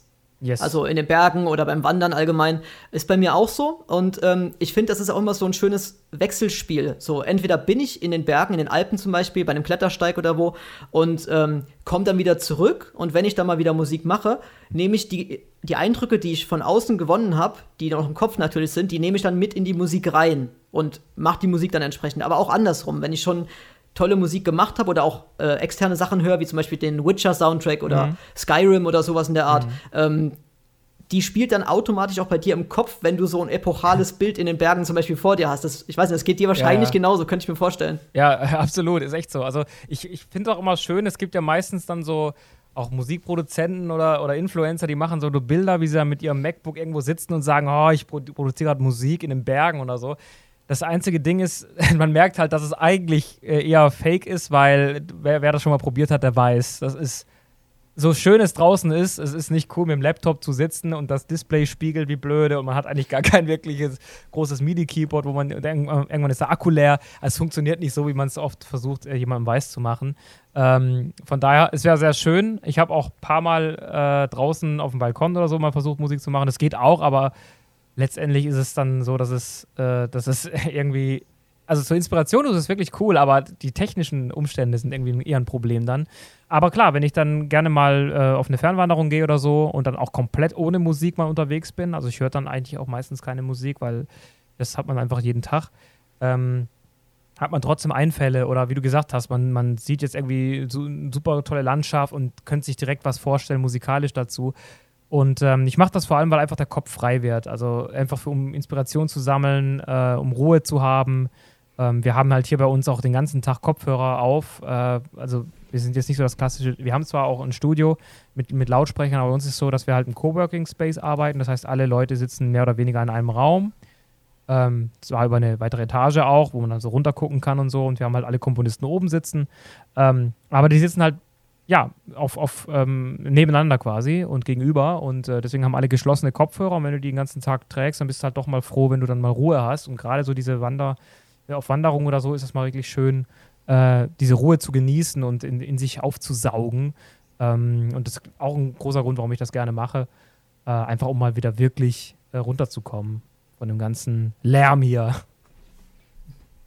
Also wenn man bei euch durchläuft, ist es dann so wie, wie heißen denn diese Silent Partys, weißt du, ja, genau, ja, richtig, ja, du hörst nichts. Also witzigerweise hörst du eigentlich, also du hörst wirklich keine Musik, also selten. Also wenn wir hier natürlich Screening im Studio haben, das natürlich über Lautsprecher oder wenn dann doch mal einer hier im Studio sitzt und über Boxen mischt oder wenn wir jetzt eine Surround-Mischung haben oder so, klar, dann hörst du das auch, aber äh, die Komponisten sind alle ähm, mit geschlossenen Kopfhörern da und du hörst sie nicht. Also du hörst das Klackern der MIDI-Keyboards und solche Geschichten, aber sonst hörst du die von der Musik gar nichts. Und die hören auch dich nicht. Also oftmals, wenn man dann von jemandem was will, dann ruft man seinen Namen, er reagiert nicht.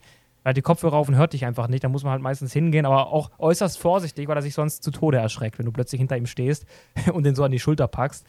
Ähm, aber wir haben davor halt gesagt, ey, jeder braucht ein Studio, das ist ganz, ganz wichtig. Und wir hatten auch ein Büro, ähm, das hatte dann auch einzelne Räume.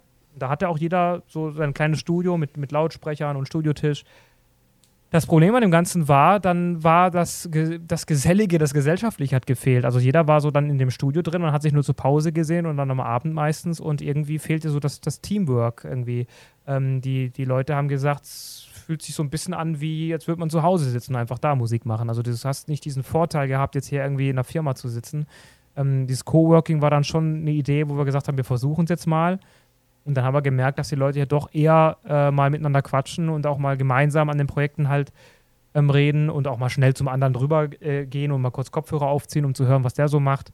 Ähm, das hat am Ende bei uns jetzt mehr geholfen als dieses, ich sperre mich ins Studio ein und mache dann so ganz in Ruhe meine Musik. Aber auch da, es gibt viele Komponisten, die können es auch nur so und das ist auch vollkommen nachvollziehbar.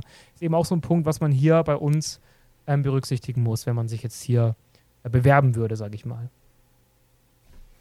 Du bist dann aber eher der Typ, du bist dann wahrscheinlich dankbar dafür, wenn du die Möglichkeit hast, für einen Park zum Beispiel was zu arbeiten, der in der Nähe ist oder ich sag mal in erreichbarer Nähe ist, ähm, wo man dann auch während des Produktionsprozesses schon auf die Baustelle mal geht und sich Sachen schon mal anschaut, oder? Dass man da einfach mal Impressionen von extern mitnehmen kann und oder ist dir das im Endeffekt egal und du sagst, ne, ich setze mich auch hier hin und, und mach?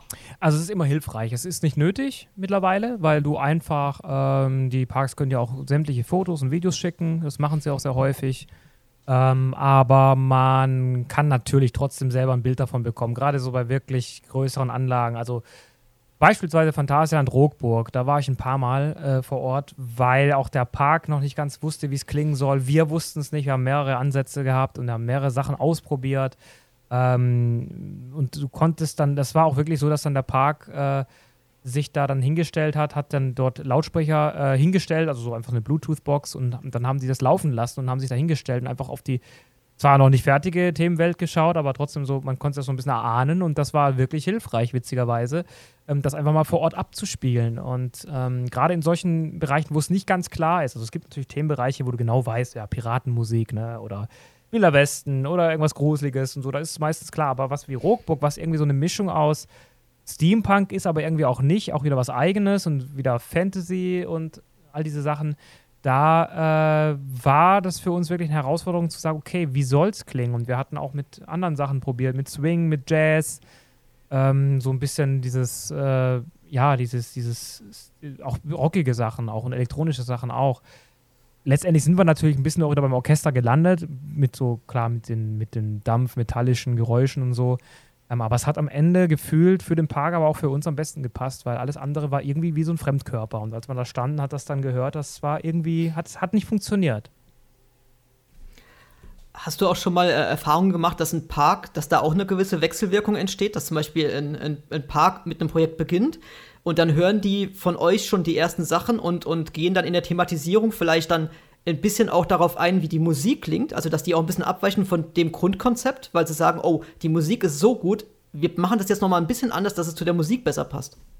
Hm, das wäre tatsächlich sehr schön. Aber dafür ist meistens halt schon alles äh, so durchkonzeptioniert und alle Firmen beauftragt, die das auch bauen, dass man da eigentlich keinen Spielraum hat zu sagen, wir ändern das jetzt. Ähm, es kann aber auch sein, dass wir vielleicht da gar nicht in diesen Runden drin sind. Es kann schon sein, dass das auch schon vorgekommen ist. Ähm, was ich halt weiß, ist, dass man doch gerne noch mal so diese Soundeffekte, die für die Gäste zu hören sind, wenn ein Zug vorbeifährt oder so, dass die nochmal oft geändert werden, wenn man dann wirklich dann vor Ort merkt, ey, das ist total, zu, das ist übertrieben, wenn wir das so und so machen. Äh, da wird gerne nochmal geändert oder angepasst, auch einfach um die Story ähm, nochmal zu ändern. Das gleiche auch mit, mit Sounds, die eben, äh, also Onboard-Soundtracks zum Beispiel haben wir jetzt nicht so viele natürlich, aber auch da muss man wirklich eigentlich mitfahren, um es zu beurteilen. Wir haben meistens ein Video, wo man das dann dazu komponieren kann und auch dann hört. Aber wenn du im Zug sitzt, ist nochmal was anderes auf jeden Fall. Klar, da gibt es nochmal ganz, ganz oft ähm, viele Änderungen. Ähm, und ja, also was, was nicht vorkommt, ist, wenn man jetzt zum Beispiel das, die, die, die Attraktion eröffnet hat, dass dann nochmal geändert wird. Selbst wenn dann vielleicht Leute sagen, oh, ich hätte mir zum Soundtrack was anderes vorgestellt oder so. Das ist meistens dann schon fertig. Es kommt nur vor, dass wir manchmal Soundtracks aus Zeitgründen äh, aber der Park das auch natürlich weiß. Also der Park zum Beispiel uns ein bisschen zu spät beauftragt hat und wir sagen, okay, wir schaffen jetzt die 60 Minuten, schaffen wir nicht, aber wir können mit 30 starten. Dass die halt mit 30 Minuten starten und dann im Laufe der nächsten Wochen wird die Schleife dann länger mit den, also dann wird noch komponiert, obwohl das Ding schon offen ist und dann wird es halt dann nachträglich noch verlängert. Das kommt auch relativ häufig noch vor. Ähm, okay. Hast du für dich, natürlich hast du das, aber ich frage trotzdem mal, hast du für dich noch Wünsche und Ziele in, in Musikproduktion, was du, was du unbedingt gerne mal noch machen würdest, was, was bisher noch nicht irgendwie erreichbar war oder sich einfach noch nicht angeboten hat? Ähm, ja, ich glaube, jeder hat jeder Komponist sicherlich. Ich bin eher so einer, der würde gerne in die Game Music mehr mal. Also die meisten Komponisten sagen Filmmusik. Und wir haben jetzt auch dieses Jahr ein, ein erstes größeres Filmmusikprojekt äh, gehabt. Das ist leider jetzt aufgrund von äh, Corona noch nicht äh, draußen. Aber das war auf jeden Fall mal was, was ganz Neues und hat sehr viel Spaß gemacht. Aber ich bin wirklich jemand, der auch in der Freizeit gerne doch mal auch ein bisschen zockt. Und äh, ich finde mittlerweile, dass Game-Soundtracks auch so aufwendig sind, auch mit, mit Orchester und allem drum und dran. Du hast auch gesagt, Skyrim zum Beispiel. Ich weiß gar nicht, ich glaube, ganze, der ganze Soundtrack ist ja auch mehrere Stunden lang. Ähm, also da wird wirklich viel, viel Aufwand betrieben. Und ähm, wenn man sich gerade so die AAA-Games äh, sich anguckt, ähm, die wirklich auch vom Storytelling äh, sich vor keinem Film verstecken müssen, und auch der Soundtrack dann eben nicht, das wäre schon wirklich so noch ein Traum aus musikalischer Sicht für mich, weil ähm, du einfach nochmal ganz andere Herangehensweise hast, auch ganz anderes Publikum natürlich, eine ganz andere Wahrnehmung der Musik auch, ähm, die natürlich auch sehr aktiv auf das Spielgeschehen eingreifen muss. Und wir haben auch hier und da so kleinere Games gemacht, aber so dieses wirklich große AAA-Game, das wäre wohl noch ein Traum auf jeden Fall für alle hier. Aber es ist sehr schwierig, in diese Branche reinzukommen und ähm, es ist ein ganz anderes Feld wieder. Also kann man gar nicht miteinander vergleichen. Und Filmmusik wäre auch was Schönes, aber das, da bin ich ganz ehrlich, da bin ich jetzt gar nicht so hinterher. Also ich mache gerne diesen Stil auch und ich würde auch super gerne einen Film mal vertonen. Es wäre jetzt aber auch für mich kein, kein Beinbruch, wenn es jetzt nicht zustande käme. Ein Game-Soundtrack, das wäre nochmal was Schönes. Bei, bei Filmen finde ich ja die Musik sogar wichtiger als den Film an sich, weil ob das jetzt, keine Ahnung, in Titanic ist, Fluch der Karibik, was auch immer, ähm, die Musik, die, die lebt in dir länger als der Film. Beziehungsweise du hörst die Musik vielleicht auch öfter und der Film spielt sich in deinem Kopf nochmal ab. Ähm, ich finde es, weil du es jetzt mit Spielen gesagt hast, aber auch grandios, gerade wenn du so ein Open-World-Ding hast wie Skyrim, das ist jetzt natürlich von der Technik schon wieder ein bisschen veraltet, aber ähm, die Momente, wenn man entweder bei Nacht oder bei Tag durch diese Welt gelaufen ist, äh, und man konnte ja auch sein Laufen gestalten, wie man will. Man konnte sich ja in diesem Themengebiet bewegen, ja. wie man will und für sich immer wieder neue Erinnerungen auch schaffen. Und wenn dann die richtige Musik das Ganze trägt, da erinnerst du dich auch noch Jahrzehnte später dran. Das ist fantastisch. Ja, genau. Es ist wirklich so. Also die Musik bleibt da einem, also es ist natürlich auch das, was Freizeitparks verfolgen, dass du natürlich einen Soundtrack hast, den die Leute dann immer noch in Erinnerung haben und sich auch wieder an den Park zurückerinnern. Aber bei Games ist es natürlich genauso, dass der Soundtrack dann sich wirklich einbrennt und man sich auch an diese Zeit, in der man dann eben in dieser Welt war, sich gerne zurückerinnert. Ähm, und was halt ein Film auch ähnlich ist. Filme haben natürlich, die müssen ganz prägnante Themen auch haben, weil ein Film geht halt nur in der Regel im Schnitt 90 Minuten so ein Game, das zockst du auch mal 30, 40 Stunden, wenn du es, wenn, wenn du es, äh, oder sogar mehr. Ähm, und dann hat der Sound natürlich auch viel mehr äh, die, die Chance, äh, im, im, Gedächtnis der Leute zu bleiben. Es ist ja der ähnliche Effekt wie jetzt immer auch in Freizeitparks. Je länger die Leute das hören, desto eher bleibt es im Kopf. Und ähm, gleichzeitig darf die Musik zum Beispiel bei Film ja auch nicht zu sehr vom Film jetzt ablenken. Also es ist ja auch die große Kunst der Filmmusik, nicht so sehr im Mittelpunkt zu stehen. Klar, du hast natürlich die Szenen, da kann sie richtig aufblühen.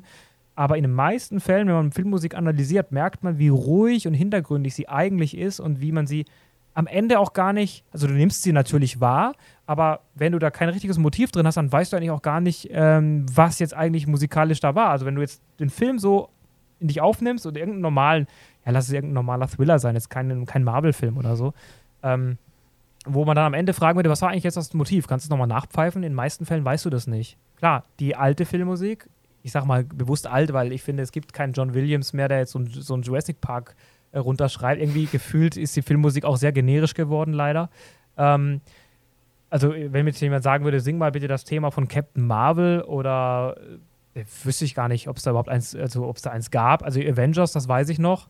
Äh, das ist ja noch von Alan Silvestri, der auch noch so zur alten Garde gehört. Aber ansonsten hast du relativ wenige ähm, ähm Filme, wo du noch wirklich so ein ganz krasses Thema wie auch Star Wars oder so hast. Das sind ja alles alte Filme. Ähm, von den neueren Filmen, da fällt mir jetzt keiner wirklich ein, außer vielleicht Drachenzähm leicht gemacht von John Powell. Das ist zum Beispiel ein sehr guter Soundtrack, der ist sehr bekannt geworden, dadurch, dass das wirklich ein, ähm, wo viele auch erst den Film geguckt haben, nachdem sie den Soundtrack gehört haben, interessanterweise. Ähm, aber ansonsten hast du echt, äh, ja, viele Sachen, wo du dann dich nicht zurückerinnerst an die Musik. Und das ist natürlich auch immer sehr schade. Und ja, in Games, ich habe jetzt zum Beispiel Last of Us 2 äh, vor ein paar Tagen durchgespielt und ähm, die ist, die Musik dort ist auch manchmal so ruhig, aber halt so bedrohlich und also einen ganz eigenen Sound auch irgendwie, aber das macht es halt wirklich aus. Es ist wirklich so minimalistisch, aber es passt halt zu der Szene super gut und ähm, das reißt einen natürlich dann genauso mit. Ist ja auch zum Beispiel bei ähm, Red Dead Redemption 2 besonders, ähm, wenn, die, wenn die Musik, wenn, wenn du wirklich merkst, okay, das ist, das ist durchdacht, da läuft nicht einfach irgendein Motiv oder so, sondern mhm. das wirklich jetzt durchdacht auch auf, die, auf das Pacing des Spiels, was gerade passiert. Ja. Last of Us 2 habe ich auch gespielt. Den ersten Teil fand ich persönlich gar nicht gut. Ich weiß nicht warum, ich kam da einfach nicht dran. Mhm. Den zweiten Teil habe ich mir dann einfach mal geholt und ich war begeistert. Das Ding hat mich weggeblasen und das war mit Sicherheit auch zum Großteil durch die Atmosphäre, die einfach auch musikalisch aufgebaut worden ja, ist. Ja, das ist, genau, also, ist ein, also den ersten Teil, ähm, boah, der ist ja auch schon alt, also der ist ja eigentlich ein PlayStation 3-Titel. Aber den, den fand ich damals zwar auch gut, aber der zweite fand ich jetzt von der ganzen Inszenierung noch mal krasser. Und ähm, ja, gibt jetzt auch, wird ja auch eine HBO-Serie gerade produziert, wundert mich auch nicht, weil es ja wirklich, äh, ist ja an sich wirklich ein cooles Setting.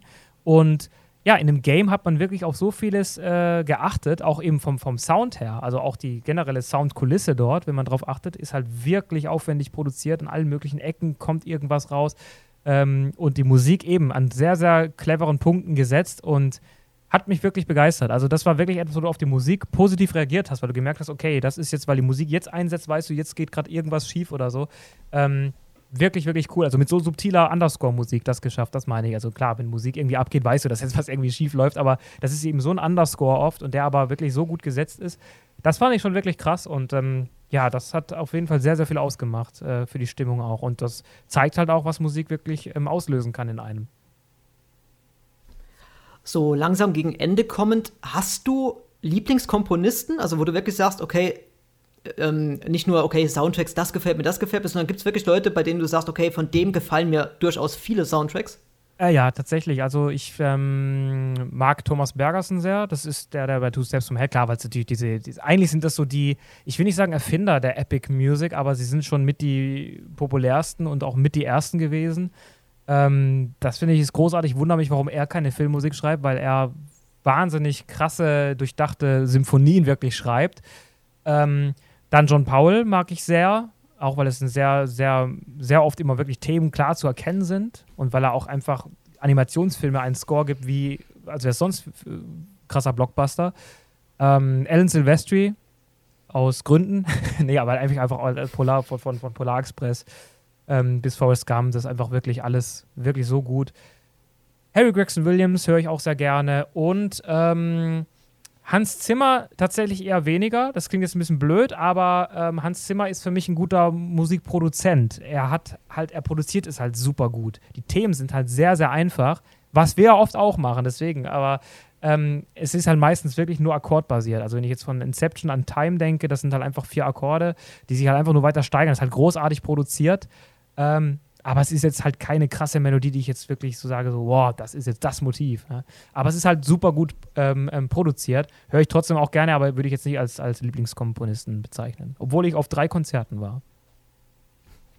Ich leider noch nicht. Bei mir ist es bei Hans Zimmer auch so, also meine, ich sag mal, äh, John Williams einfach aus Kindheit schon begleitend, durch E.T., durch Jurassic Park später, ähm, äh, auch Harry Potter, obwohl ich kein Harry Potter-Fan bin, aber die Musik finde ich grandios. Mhm. Ähm, und bei Hans Zimmer ist bei mir immer so ein bisschen, ja, zweischneidig. Ich mag ähm, manche Sachen von ihm. Zum Beispiel für mich ist von ihm der beste Soundtrack der Soundtrack zu Pirates 3, mhm. weil das für mich einfach so die besten, also ist ein Best-of aus Pirates. Mhm. Und ich weiß nicht, ob du das im, im Kopf hast, da gibt es das eine Lied, das heißt, glaube ich, uh, It's Not the Right Time, wo ähm, der William Turner die Elizabeth quasi fragt, ob sie ihn heiraten will. Und dann kommt diese epische Stelle am Schluss beim Endkampf auf dem Schiff, wo der Barbossa die dann traut. Und das Motiv zu dieser Stelle, das ist unfassbar. Da bekomme ich jedes Mal Gänsehaut, mhm. weil das so, das kann man, man kann es vom Gefühl her nicht besser machen. Mhm. Und ähm, sowas zum Beispiel, wohingegen ich jetzt weniger diese äh, Dark Knight oder auch ja. ähm, viele Sachen aus Interstellar, wo es halt so sehr, ich sag mal, synthetisch ja, wird. Ja. Äh, äh, das gefällt mir dann weniger gut. Ansonsten finde ich auch noch sehr grandios, ich spreche den immer falsch aus, Michael Giannino. Ah, ja. Der ja viel für Disney, also zum Beispiel den Rogue One Soundtrack, ja. der aber jetzt weniger im Gedächtnis bei mir ist. Ich habe ihn eigentlich hauptsächlich wegen dem äh, Hauptmotiv von oben. Ah, also ja, ja, das ist großartig, ja. Wow, weil das läuft zum Beispiel auch auf der Main Street im Disneyland ab und zu mhm. mit rein in diese, in diese Swing-Musik. Mhm. Und das, das, das haut einen um. Wenn du im Disneyland bist, gerade so in der Abendsonne ja, bist und siehst das Schloss und ja, dann kommt, das oh, Wahnsinn. Ja, ist wirklich so. Ja, das ist auch eben, das ist wieder so ein, eben so, so ein wirklich schönes Thema, was auch wirklich ganz klar, was du nachpfeifen kannst und so. Und das ist, ähm, ja, das vermisse ich so ein bisschen in der modernen Filmmusik. Vielleicht kommt es auch wieder, aber ähm, oftmals ist wirklich so diese Action-Marvel-Filme und so, da hast du gefühlt halt immer diese Staccato-Streicher und so und dann dieses, diese die Musik, die wirklich ein Thema auslebt, das fehlt irgendwie ein bisschen. Aber ich denke, es kommt auch wieder und ähm, letztendlich kann natürlich auch jeder Komponist das so entscheiden, wie er möchte. Wir sind ja in einer freien Welt und äh, ich hoffe nur, dass auch wieder die Musik etwas mehr hervorgehoben wird und nicht aufgrund ihrer Schlichtheit dann irgendwie einen Oscar bekommt oder so. Und ich muss das tatsächlich lobend jetzt einfach sagen. Ähm, eure Musik finde ich eine Riesenbereicherung. Ich höre die auch, also ich höre im Auto eigentlich nie Radio. Ich höre mir entweder Podcasts an oder Soundtracks, ob das jetzt von Imascore ist oder auch von irgendwelchen Filmen. Ähm, weil das, was ich von den Spielen vorhin erwähnt habe, bei Skyrim zum Beispiel, genau das habe ich in Freizeitparks, wenn ich Musik hauptsächlich von euch höre, ob das jetzt in Klugheim ist oder in Mexiko oder auch jetzt in Geiselwind. Wenn man da sitzt und hört den Soundtrack zu Forbidden Kingdoms, du fühlst dich einfach so wohlig an Indiana Jones mhm. und an Abenteuerfilme und gleichzeitig aber auch so ein bisschen dieses euphorische, es geht gleich los. Auch wenn du da noch gar nicht weißt, was geht denn gleich los, aber irgendwas geht bestimmt gleich los. Und wenn es nur der Flammkuchen ist, den ich gleich esse, du, ähm, das macht so viel aus im Vergleich zu, wenn man Parks auch von früher kennt, als da eben noch kein Wert drauf gelegt worden ist. Ja. Und ähm, ja, ich sag dann einfach mal im Namen der gesamten Szene Danke, weil für mich ist das eine Riesenbereicherung, auch alleine, dass man eben die CDs dann auch mit nach Hause nehmen kann. Teilweise im Phantasialand. Und äh, ich hab's noch eingebaut. Ja, ich, ich wollte gerade sagen, ja. und dass man es einfach auch zu Hause noch dann, ähm, dann weiter genießen kann und die Erinnerungen noch mal aufleben lassen kann oder auch auf dem Weg zum Park sich aufgeilen kann im Vorfeld. Schön gesagt. Äh, ja, vielen Dank. Also ich ähm, bin auch wirklich, ich will auch immer, dass die Soundtracks eigentlich rauskommen, weil ich auch mich als Besucher so zurückerinnere, als ich in Europapark damals bin. Also Europapark war so mein Homepark. Ich komme ursprünglich aus dem Schwarzwald. Ähm, und äh, dort habe ich halt Euromeer und, und Eurosat und alles, was dort eben so war, immer gefeiert. Und ich wollte auch immer sofort eine CD und das haben. Und ähm, ich finde einfach, das ist was Schönes auch für die Besucher, für die Fans. Und äh, wir versuchen auch den Parks immer wieder so zu sagen, ey, wenn ihr keine CD pressen wollt, ist eh verständlich, weil CDs sterben halt auch aus, dann macht es digital, macht einen digitalen Release, bringt es auf Spotify, Apple Music und so weiter raus. Ähm, das ist einfach auch für ist ja auch so, dass unsere Soundtracks nicht alles drin haben. Also du hast ja auch äh, vorhin gesagt, äh, Kräfte der Erde im Phantasialand zum Beispiel, bei Klugheim, da gibt es ja auch ein, eine ruhige Stelle, die ist jetzt nicht auf der CD drauf, die ist einfach für die Area gedacht. Ähm, wir packen ja nicht die kompletten Soundtracks ähm, ähm, auf die CD, äh, sondern eben einfach so die Hauptthemen und das, was wir sagen, so dass das Wichtigste ist, was jetzt wirklich auch so nicht nur für die Stimmung ist. Und äh, man muss ja nicht alles releasen, aber eben einfach viele Teile, weil du verlierst nichts. Es ist, es ist dann für alle zugänglich. Die Leute erinnern sich gerne an einen schönen Tag im Freizeitpark zurück.